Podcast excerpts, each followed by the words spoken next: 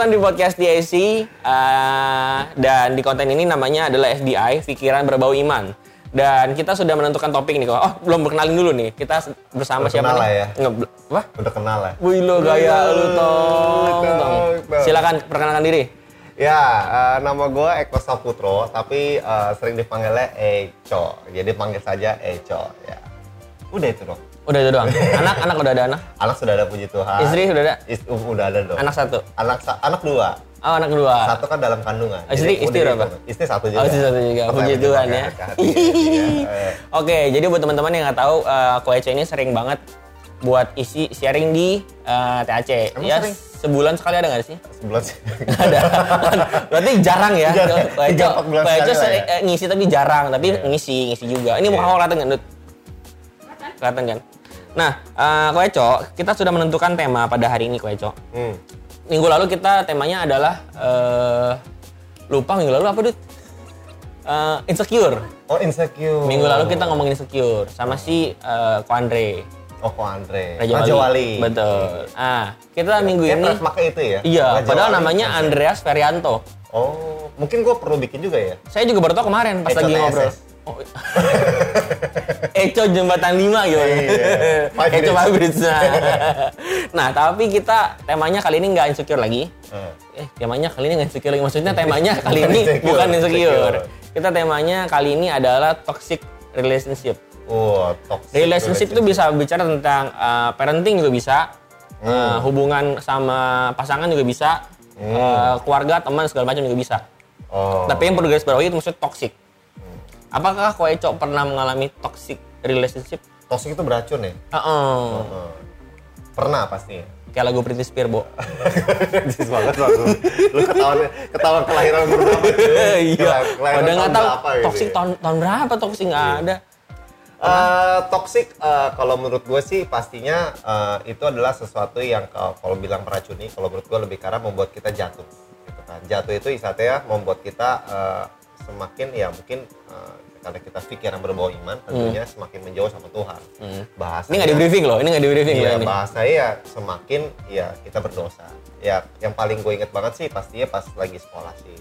Itu eh, ya ada yang sebenarnya positif, tapi nggak tahu kenapa tuh eh, di pandangan gue waktu itu adalah kalau anak-anak nakal itu lebih seru, kayak lebih lebih apa ya, lebih menarik gitu. Jadi makanya gue memilih untuk pergaulan toksik itu waktu itu. Hmm. Gitu. Dan eh, toksik apa aja? Waduh itu banyak banget sih man gitu. Mau berapa banyak nih? Di satu aja tembak satu. nembak satu ya adalah eh, salah satunya adalah eh, jadi kita tuh kayak eh, apa ya adu hebat-hebatan pacaran udah ngapain aja jadi Hmm. istilahnya tuh istilahnya kita Kayak main game ya. iya malah kan udah ngapain aja sama cewek lu jadi melakukan dosa-dosa seperti itu jadi istilahnya makin dalam dosa malah makin kelihatan lebih keren padahal ya istilahnya kan kalau justru kalau kita mencintai Pasangan, kita hmm. iya tentunya kita kita mengasihi mengasihi dia dong Hmm. gitu nah itu maksudnya kok bisa ya gue juga bingung kok sampai dulu tuh gue bisa bisa seperti itu gitu Tapi pasti sih, kita pas zaman sekolah, zaman sekarang nih pasti suka menyesali perbuatan kita pas masih sekolah sih. nah saya aja kalau lihat rambut saya pas zaman mangkok itu nyesel, kok, kok bisa sih rambut gue mangkok begini ya? mungkin kebanyakan orang ngelihatnya waktu itu lagi ngetren Mungkin, diikutin. kayak cangcuter, bareng cut ya kan Iya, iya, iya, ya. sekarang justru itu semua pensil semua. pensil semua Kalau misalkan saya sih toxic relationship tuh kayaknya nggak ada sih. Saya soalnya lingkungan saya semuanya ini semua, bagus Keren semua. banget kayaknya lagi syuting juga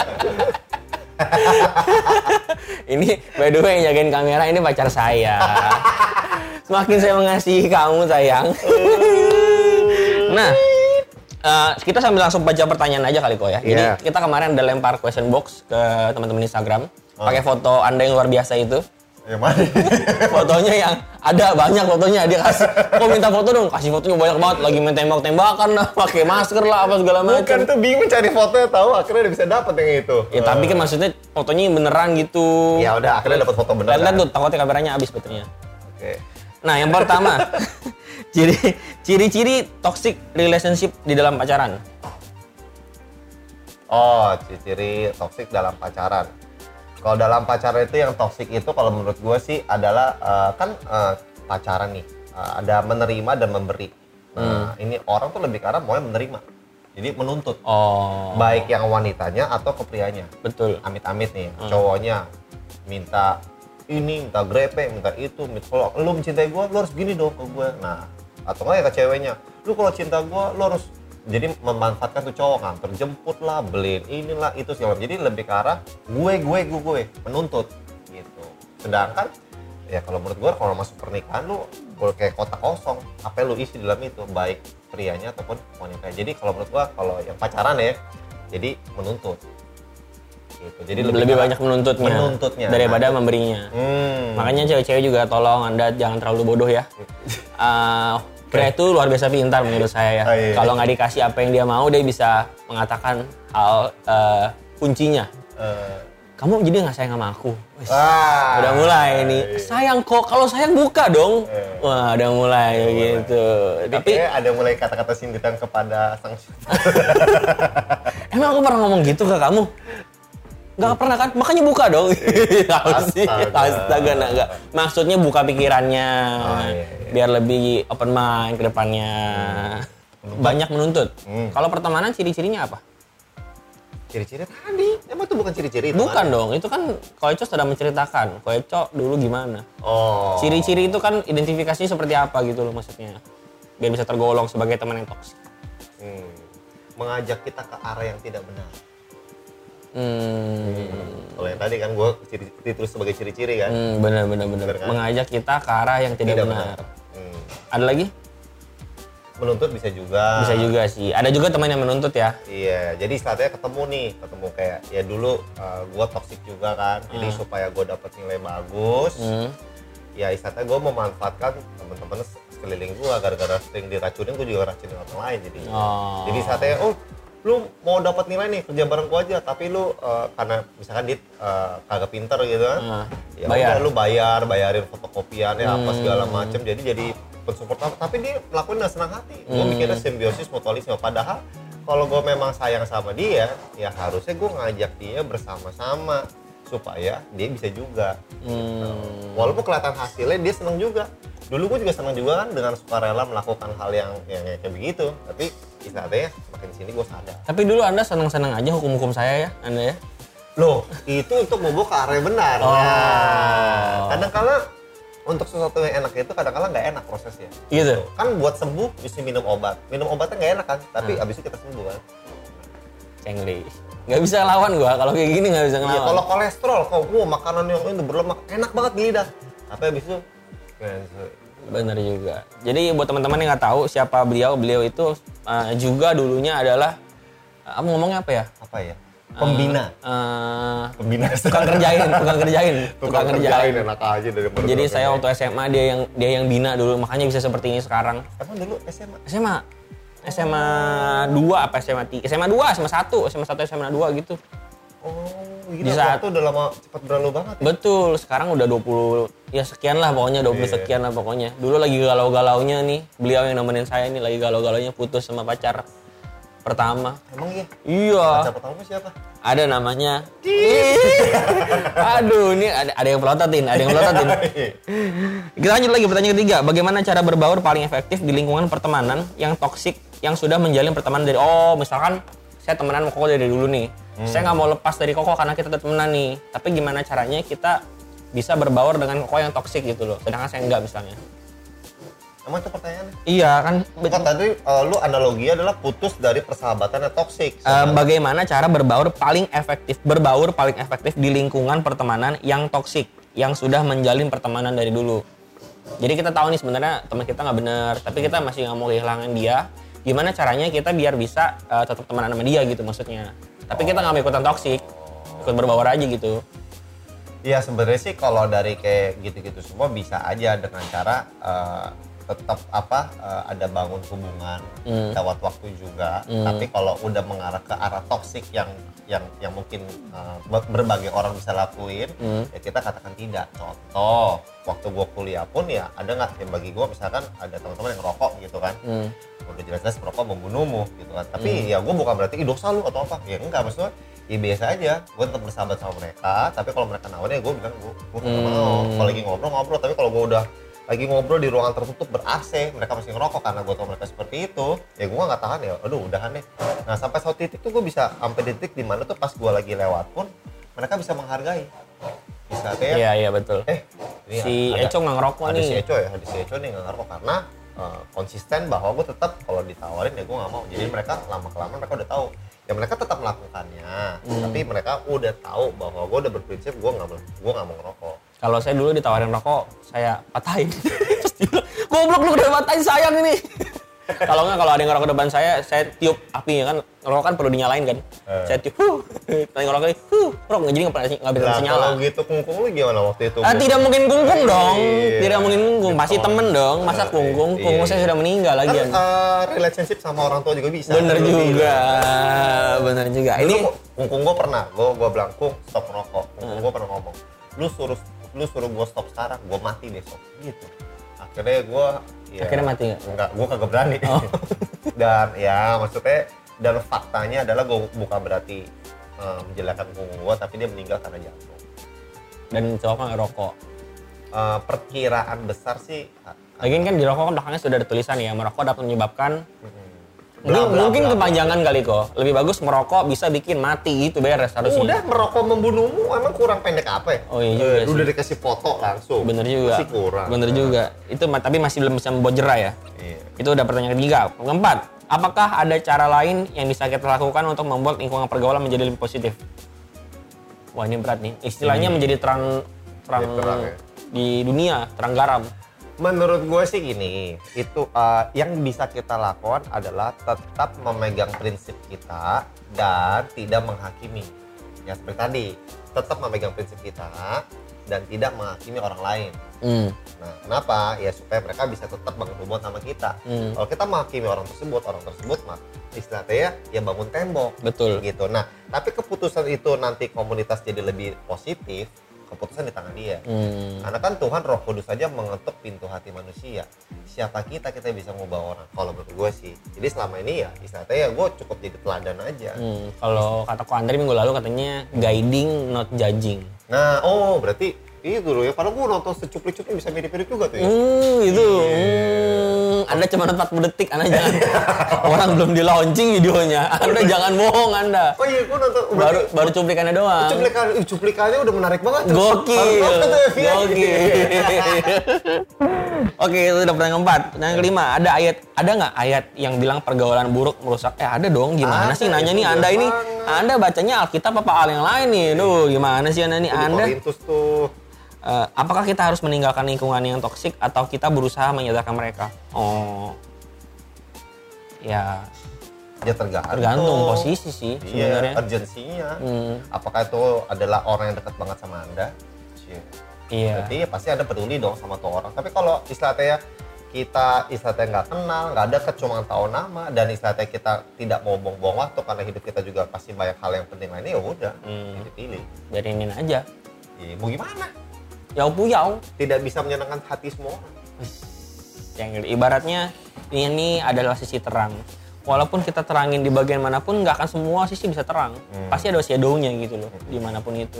Makanya pakai penguat terang. Oke next, Eh, next aja udah dah. Bagaimana kita menjelaskan karakter Kristus di dalam lingkungan pertemanan kita yang toksik? Wah ini sama kayak tadi mirip-mirip. menjelaskan karakter Kristus ya. Hmm. Karena kalau menurut gue sih orang Nggak ada gunanya menurut saya iya, dijelasin. tidak suka dijelasin. Iya, Orang lebih suka ngelihat.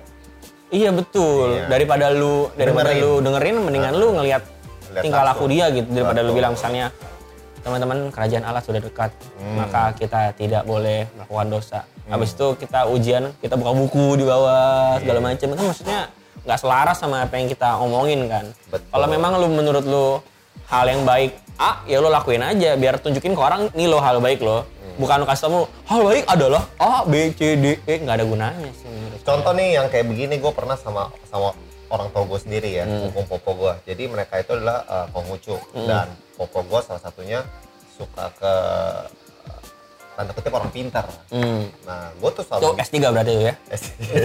Kan pinter. Iya. S2 aja udah pinter. Apalagi S3 Lu udah S2 ya, Man? S1. Lanjut, lanjut Ini jangan diceritain dong di sini. Iya, S1-nya iya, gimana jangan, dong? Bahaya. panjang. Nah, jadi istilahnya dia suka eh, kadang-kadang nawarin pakai jimat untuk perlindungan. Kan waktu gue udah kenal Tuhan, mohon maaf nggak bisa. Tuhan Yesus, apa-apa tanya Tuhan Yesus. Jadi mereka bilang, apa-apa tanya Tuhan Yesus, apa-apa tanya Tuhan Yesus. Nah, gue selalu berdoa, Tuhan tolong. Gue nggak bisa counter kungkung popo gue. Tapi gue mau hormati mereka dan gue tahu mana yang dosa, mana yang enggak. Tapi ini orang tua gue juga. Hmm. Nah, satu hal nih, udah tau dong orang Chinese, kalau mau nikah pasti tanya apa? Tanya orang pintar juga tanggal baik. tanggal baik buat Ah, nikah kan. ah. Nah, gue doa Tuhan minta tolong karena ini buat nikah, pengen istilahnya ya udah yang didapetin kita lakuin. Itu Hmm. 6 November 2011. Dan gue doa banget dan gue tidak istilahnya gue tetap hidup gue tuh tetap di dalam Tuhan, apa-apa tanya Tuhan dan Tuhan bawa de- dari keberhasilan demi keberhasilan waktu hari pernikahan, eh waktu sebelum mau pernikahan, popo gue ngobrol sama Kungkung gitu kan. Popo gue manggil manggil Kungkung, Fong, Fong, gue mau ke orang pintar dulu Fong, gitu kan. Mau tanya tanggal tanggal baik buat nikah cucu cucu kita gitu kan. Nah Kungkung gue sampai bisa ngomong istilahnya. Yen, Yen, dia panggilnya kan Yen, apa Yen, Yen, Yen, Yen, Yen, lu ngapain ke orang pintar? Cucu lo ini udah orang pintar. Maksudnya Hmm. bukan bukan orang pintar, maksudnya ya udah di kuliah tinggi-tinggi dan gue yakin itu karena karena kondisi. Jadi saatnya kadang-kala tuh waktu mereka sakit akhirnya udah udah capek maksudnya udah capek dengan kekuatan sendiri gue boleh nggak doain boleh Hmm. jadi saatnya sampai di titik seperti itu tuh gue udah seneng banget istilahnya apa ya eh, mereka bisa mengakui bahwa ada Tuhan yang maha kuasa yang bisa mimpin hidup gue Berarti daripada di ya sekali lagi daripada dikasih tahu mendingan di di diperlihatkan gitu kan. Diperlihatkan. Kalau misalkan kita kasih tahu tuh malah berantem ya Auban yang ada. Iya. Rambutnya putih-putih Auban. Eh, itu uban Ah. Tipis-tipis lempar dulu aja. Ayo, yang ketujuh, apabila kita sedang berada di sebuah hubungan pacaran yang toksik, apakah eh tetapi perasaan cinta mengalahkan segalanya? Gila, tong tong. Apakah kita harus memutuskan hubungan itu karena banyak yang berkata bahwa karakter seseorang sangat sulit untuk diubah? Oh, jadi kalau misalnya kita punya eh, pacar yang toksik, apakah kita putusin aja atau kita ubah? Karena banyak orang yang bilang karakter itu sulit diubah. Hmm. begini pada kenyataannya Hmm. pada kenyataannya Hmm. mungkin gue ketemu anak muda 9 dari 10 yang gue bilang Ini satunya siapa nih masalah ini? Sebenarnya ada 10, satunya siapa ini? Yang nggak sepakat sama kita tuh siapa?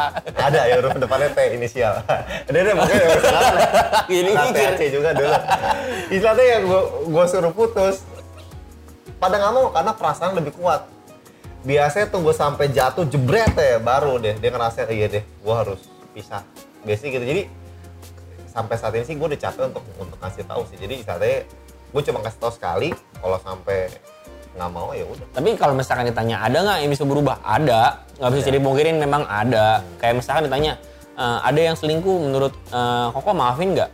Ya terserah. Maksudnya kalau ditanya ada nggak yang habis selingkuh, tobat selingkuh? Ada. Bisa kita nggak bisa pungkirin itu bilang ada. Tapi maksudnya har- tapi juga ada resiko dia akan selingkuh Konsep- lagi. iya, lu mesti terima itu. Maksudnya lu jangan jangan menutup mata bahwa seolah-olah dia udah berubah. Ya udah lu terima dia dengan Apa? apa adanya. Tapi adalah ada kemungkinan buat dia selingkuh lagi. Menurut gue sih gitu ya. Karena gue juga punya teman eh, yang anak THC juga dulunya. Eh, dia pacaran. inisial inisial sebut saja Mama. jangan dong. oh, jangan iya. dong. Kalau ini langsung ketahuan pasti. Karena inisialnya jarang. Jadi dia pacaran, eh, dia merasa hubungan tidak kudus, ikut retret. Setelah itu dia putus. oh Setelah dia putus, eh, cowoknya sadar bahwa yang yang dilakuin selama ini salah. Jadi dia minta maaf dan bener-bener begging banget gitu loh, sampai pacarnya tuh kayak maafin dia. Sampai sekarang eh, pacaran dan udah mau nikah nanti. Hmm. Dan setelah dia eh, balik balikan itu, hubungannya semakin diberkati sih menurut saya sih. Oh, Eh, usahanya semakin lancar segala- macam segala macam kayak kayaknya nggak ada hambatan aja gitu kelihatan dari luar ya maksudnya. Nah, kalau itu kan berarti ada parameter pertobatan. Ah, masalahnya tapi kalau misalnya tanya mungkin nggak jatuh ke lubang yang sama? Mungkin. Oke. Makanya jangan pernah tutup mata karena eh apa nih ini, ini ada yang tertawa. Udah langsung melek. Iya langsung melek dia. Kenapa emang ada masalah apa kamu ini? Hah? Ada masalah apa? Sukatnya sebelum gue nikah, sebelum gue nikah gue lakin dulu. Saya nggak untuk dinikahi gitu ya. Kita langsung ke pertanyaan berikutnya. Nomor 8, akhir-akhir ini ada berita mengenai gaslighting yang di, yang di mana merupakan salah satu toxic relationship. Dan itu berhubungan sekali dengan masa pacaran yang terjalin begitu lama. Bagaimana mengatasi trauma gaslighting yang di di dalam menjalani hubungan yang baru? Apaan tuh? Iya, gaslighting apa? Apa tuh gaslighting? Kita Google dulu dong berarti Iya, kalau kayak gini. Aduh, ribet banget nih nanya susah-susah nih heran dah. Eh, eh, yang, yang disuruh gugurin. Oh, yang itu. Bener nggak itu? Kayaknya sih iya ya. Ya, Kayaknya sih iya yang yang yang disuruh gugurin dan minum obat Iya, itu iya. kan. Sampai tuh cewek pendarahan banget, bahkan Eh. membahayakan nyawa dia malah. Anak anak ini kan anak salah satu universitas gitu kan. Iya. Yang Gua sudah di. DO. Udah di DO, udah di DO, langsung Oh, di DO. Oh, DO. Itu yang punya tuh strict banget. Kenapa? Suaranya ada. Yang punya tuh strict banget kok. Malah gue dengar baca-baca ya nggak tahu dia bener apa enggak ya. Hmm. Makanya gue daripada gue nggak tahu kebenarannya, takutnya gue share foto salah gitu kan. Hmm. Ini yang gue nggak usah share, cukup baca sendiri. Emaknya ya maksudnya eh, kayak biasa aja gitu kalau untuk suruh gugurin. Emaknya yang cowok. cowok. Iya, maksudnya gue kaget banget kok seperti itu. Gitu. Tapi universitas itu memang sudah terkenal kalau ada yang bandel sih langsung habis sih. Oh, Eh, teman saya cerita ada yang datang naik mobil Ferrari ya atau apa gitu terus dia ngegeber-geber di depan kampusnya kebetulan yang punya yang punya kampusnya lagi lewat terus dia langsung nanya tuh anak siapa ya mahasiswa kita bukan coba panggil panggil saya melihat dong kartu kartu mahasiswa kamu dilihat dipatahin kamu mulai besok masuk kuliah di sini lagi astaga. gokil ya sebegitunya ya Iya. begitu dia tahunya langsung habis tuh anak langsung udah di DO segala macam tapi Oke, tapi kalau sampai kejadian seperti itu sih, mau dijawab nih pertanyaan? Ya boleh boleh. Bagaimana mengatasi? Eh susah banget gila. Bagaimana? Oh jadi takutnya si cewek yang tadi ini ketika mengatasi mengalami hubungan yang baru lagi trauma. Apakah pacar gua akan seperti pacar gua sebelumnya? Hmm, kalau menurut gue sih yang kayak hal yang seperti itu, terutama korbannya kan Hmm, lebih hmm. karena gitu, kan Hmm. dia kan trauma. Menurut gue sih dia memang harus hidup dalam komunitas, jadi ada pendampingan selama ini, Hmm. akhirnya untuk bisa ngebuka hatinya. Hmm. Untuk istilahnya ya eh, tetap ada kok, untuk ada Tuhan pasti sediain yang terbaik, pasangan hidup yang terbaik buat kita gitu loh. Ada pendampingan dan itu gue yakin sih nggak Nggak cepat. cuma- nggak cepat bertahun-tahun kali. Lama pasti Ini itu. kejadian di Surabaya aja. Surabaya apa nih? Yang Orang tua kirim anaknya dari sejak kecil ke pendeta. Hmm, Oh iya iya iya. Aduh tuh ngilu banget sih dengerinnya. Iya kan, maksudnya gua kalau gua baca ceritanya kan itu akhirnya bisa mau nikah kan, Hmm. habis itu dia teriak-teriak gara-gara harus diberkati sama pendeta ini kan. Hmm. Nah sebenarnya kan eh, itu anak akhirnya sebenarnya eh, tidak mau buka bangun hubungan lagi karena kok cowok begitu ya pendeta lagi gitu kan. Nah terus tapi akhirnya ada satu pria yang yang tulus mencintai dia apa adanya, kasih tahu dalam bangun hubungan juga bersih. Hmm. Dan akhirnya ya udah saya mau nikah. Nah itu kan pendampingan juga. Nah, iya. Panjang lah prosesnya. Panjang. Ini yang nanya nih hebat juga nih ya. Iya. Nomor 9, trust issue juga menjadi sebuah masalah dalam pertemanan. Bagaimana kita mengatasi trust issue? Sedangkan kita sudah berkali-kali merasa, oh sama, ini sama kayak tadi. Nah, kalau kita sudah dikecewakan, gimana caranya uh, hilangin kepahitan itu ya sama kayak tadi? Waktu yang menjawab. Iya. Di- dimulai dari pengampunan oleh kuasa Kristus dan nanti akan di-maintain oleh eh, eh, dibuktikan melalui waktu. Amin. Waktu yang menjawab. Waktu yang menjawab. Ada pulsa nggak tuh waktu? Takutnya nggak jawab-jawab dia. Enggak, itu dia kayak tri. Oh, ah? oh gratis. Bukan. Apa? eh, aktif terus. Sih? Boleh nggak? Tri, boleh sponsorin kita mungkin kalau misalkan. Ups. Bagaimana meyakinkan seseorang untuk menjadi positive relationship, sedangkan mereka sesekali berkata bahwa kita so suci, so bijak, so rohani. Gimana? Ulangin? Bagaimana? Bagaimana? Hei Anda yang nanya ini, tolong jangan susah-susah dong. Ini bagaimana meyakinkan seseorang untuk menjadi positif relationship, sedangkan mereka eh, sesekali berkata bahwa kita so suci. Gimana yakin nge- ngeyakinin mereka bahwa ini ini loh relationship yang benar tuh ini loh. Sedangkan dia mikir ke kita apa sih lu so suci lu, Oh. so holy lu. Ya menurut gue sih ya tetap berani pegang teguh prinsip aja. Komitmen dan konsisten. Dua hal nih yang gue pernah kejadian. Eh, teman dari orang tua. Kan orang-orang Konghucu semua nih. Hmm. Katanya gue dulu sampai pernah dikatain. Ngapain lu ikutin agama ngomong kasar bule anunya bule sampai sampai seperti itu loh. Oh. sampai dikatain seperti itu gitu loh Hmm. tapi ya istilahnya ya gue tetap jalan apa yang gue percayain gitu kan terus sama temen-temen paling simpel dah istilahnya gue udah gak mau nyontek lagi nih sejak bertobat nih Hmm. gitu kan dan temen-temen tuh komunitasnya bukan komunitas ya memang waktu itu seangkatan tuh yang di kelas tuh suka nyontek gitu kan Hmm. akhirnya gue kayak orang aneh gue duduk di depan sendiri depan sih. Kan kalau kuliah bebas dong pilih tempat duduk dong. Hmm. Ini meja dosen, gue duduk di depannya. Kenapa? Karena kalau gue pilih tempat duduk di belakang, gue pasti bakal digangguin terus. Ya gue tetap duduk depan. Yang jadi dua tiga baris kosong, baru orang-orang keisi. Oh, ya gitu. orang aneh banget kan. Dekatin sesuci nggak pasti diomongnya. Tapi istilahnya ya udah gue nggak pusing. Gue istilahnya ya gue kalau lulus dengan nilai terbaik dengan Berarti kau nggak nyontek ya contek. dan tidak dicontek. Iya, karena Nah. kan eh, mencontek ataupun memberi contek kan sama-sama berbuat Kadang-kadang soalnya di, yang kasus kasus yang saya temukan adalah orang-orang yang tidak mau memberi contekan, tapi nyontek dong. Bagaimana dong? Gimana nih ceritanya ini? Gimana, gimana? Dia tidak mau memberi contekan, tapi nyontek. Waduh, itu Wah. dosanya double. Oh.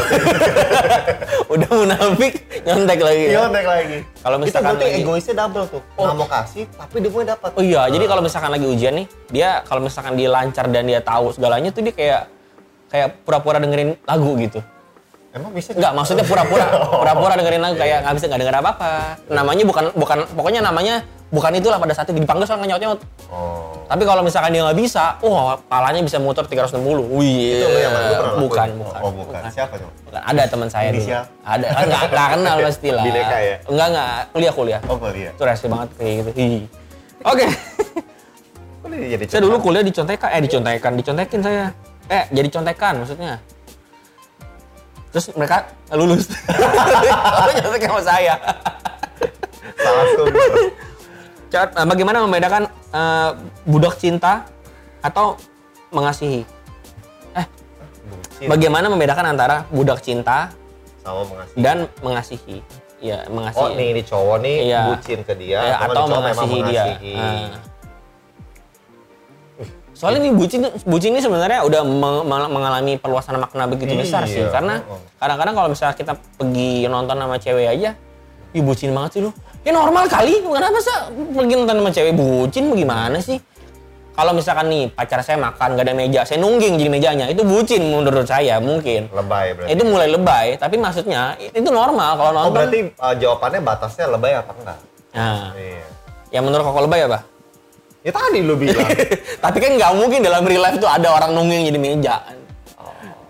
ya simpel lah, sesuatu yang nggak efisien. Misalkan dia harus jemput cewek ke mana-mana, padahal zaman sekarang udah ada gojek, gojek sama grab gitu loh. Oh. Geraknya secara efisien aja. Ah. Waktu kita kan nggak tidak bisa dibeli. Yang Hmm. pria wanita misalkan kuliah di te- tempat kuliah yang berbeda, ini harus dijemput-jemput, lu ngapain? Betul. Wah, Ngapain? Ngapain dijemput-jemput? Ada yang mulai emosi, brother. Dia udah melek. Wuh, semprot dulu. Oh, gila panjang banget nih berikutnya nih. Bagaimana tanggapan mengenai sebuah pertemanan atau kehidupan pacaran yang di dalamnya mengandung unsur keadilan? Astaga. Contohnya? Pancasila aja. Kalau lu ngelakuin begini, maka gue juga akan begini. Kalau dia selingkuh, ya gue balas supaya dia merasakan apa yang gue rasain. Kalau dia prank gue begini, maka gue akan balas hal yang serupa supaya dia ngerasain. Apakah ini toxic relationship atau sebuah kewajaran? Ngelakuin apa yang ya dibalas gitu. Kalau Iya. dibalas kita ngelakuin itu juga. Ya Ah. menurut gua adil dong gitu dong. eh, ya nggak apa-apa tante. Oke, Ya. kalau menurut gua mungkin prinsip orang dunia yaitu adil. Kayak kayak pemerintah kan tuh bukti ada pemerintah adil gitu. Hmm. Tetapi prinsip yang Tuhan kasih adalah malah kasihilah musuhmu. Kalau engkau melakukan eh, kebaikan karena Tuhan berbuat baik padamu, apa bedanya sama orang dunia? Hmm. Nah makanya sebenarnya kalau justru kita di dalam Tuhan memang standarnya berasanya tinggi banget. Makanya di Matius ada, ada firman Tuhan berkata, jadilah sempurna sebab Bapamu di sorga adalah sempurna. Jadi intinya adalah ya mengasihi bukan karena pakai prinsip keadilan seperti itu sih. Jadi kalau dia gituin gue, gue balas nih gitu. Awas lu kalau senggol gue bacok gitu. Enggak. Ada juga yang maksudnya merasa adil bahwa gini, gua kan nggak ada kontek-kontekan sama cowok. Lu juga dong nggak kontek-kontekan sama cewek? Gak gitu dong mainnya kan. Susah dong. menurut Kalau misalkan lo gue bangun hubungan satu, misalkan yang satu bagian finance, yang Ah. satu bagiannya public figure. Ah. Nah, kan Beda. susah beda. Ya lu mungkin Iya. bisa lu nggak seperti sama itu. iya karena ruang lingkup komunikasi itu itu aja ah. tapi kalau misalkan yang ya gua sama Cimili dah Cimili all shop yang kontaknya ya ya lingkungan sama karyawan aja tapi kalau gua kan sama klien orang luar. apa segala macam iya Yang penting percaya lah ya. Hmm, tapi yang contoh kalau gue gue juga bertanggung jawab contoh kan ada wedding gitu kan Hmm. dari persiapan wedding biasanya yang rempong itu adalah ceweknya Hmm. nah tapi gue bilang kita ngobrol di grup ya Hmm. jangan japri Grup Iya, bertiga. wanita. grup bertiga Jadi betul. eh, Koko pengantin. Penga- ah, ya pengantin pria dan wanitanya Hmm. jadi istilahnya apa pun yang gue ngobrolin itu si cowok pun tahu gue ngomong apa aja Jadi adil tuh bukan berarti lu iya gue iya gitu loh. Kadang-kadang juga harus lihat situasi dong. yes Oke, depend on depend on. Yang terakhir nih, wih terakhir hmm, apa Oh, benar sebuah konsep eh, pacaran untuk membuka peluang dan tidak memegang komitmen karena ke depannya tidak tahu apa yang terjadi? Oh, gimana ya maksudnya nih? membuka peluang Apakah benar konsep pacaran untuk membuka peluang dan tidak memegang komi- komitmen karena ke depannya kita tidak tahu apa yang terjadi? Akan tetapi tidak dengan rencana untuk melakukan perselingkuhan atau tikungan dan tanjakan. Apa sih kok jadi ini kayak apa eh, ju- apa untuk eh, power jurus sudah keluar dikeluaran pertanyaan ultimate gue gue gue ini? Oh mungkin maksudnya pertanyaannya, benar nggak sih pacaran itu bukan bukan sesuatu yang dipegang untuk sebagai komitmen? Anda kebanyakan nonton KKI ya Anda ya. Saya tahu nih Anda nih pasti referensi Oh, KKI kan. gini. Pasti kan KKI kan Anda kan. Eh, pasti nih. Kan ke KKI. Eh, jadi eh, bagi dia tuh maksudnya pertanyaan kalau pacaran tuh ya coba-coba aja gitu ya. Iya, nggak megang komitmen gitu loh. Tapi eh eh, iya nggak sih? gue sih nangkepnya gitu loh apakah pacaran itu pakai prinsip seperti itu? Kita coba-coba dulu aja nih. Hmm, karena nanti kalau ketemu yang baik baru kita lanjutin. Hmm, gimana tuh kalau gitu?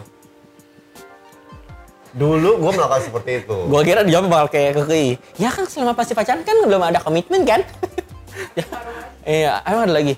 Aduh, dia jangan dah di dijelinin kebodohan-kebodohan dia kayaknya kesel banget gitu.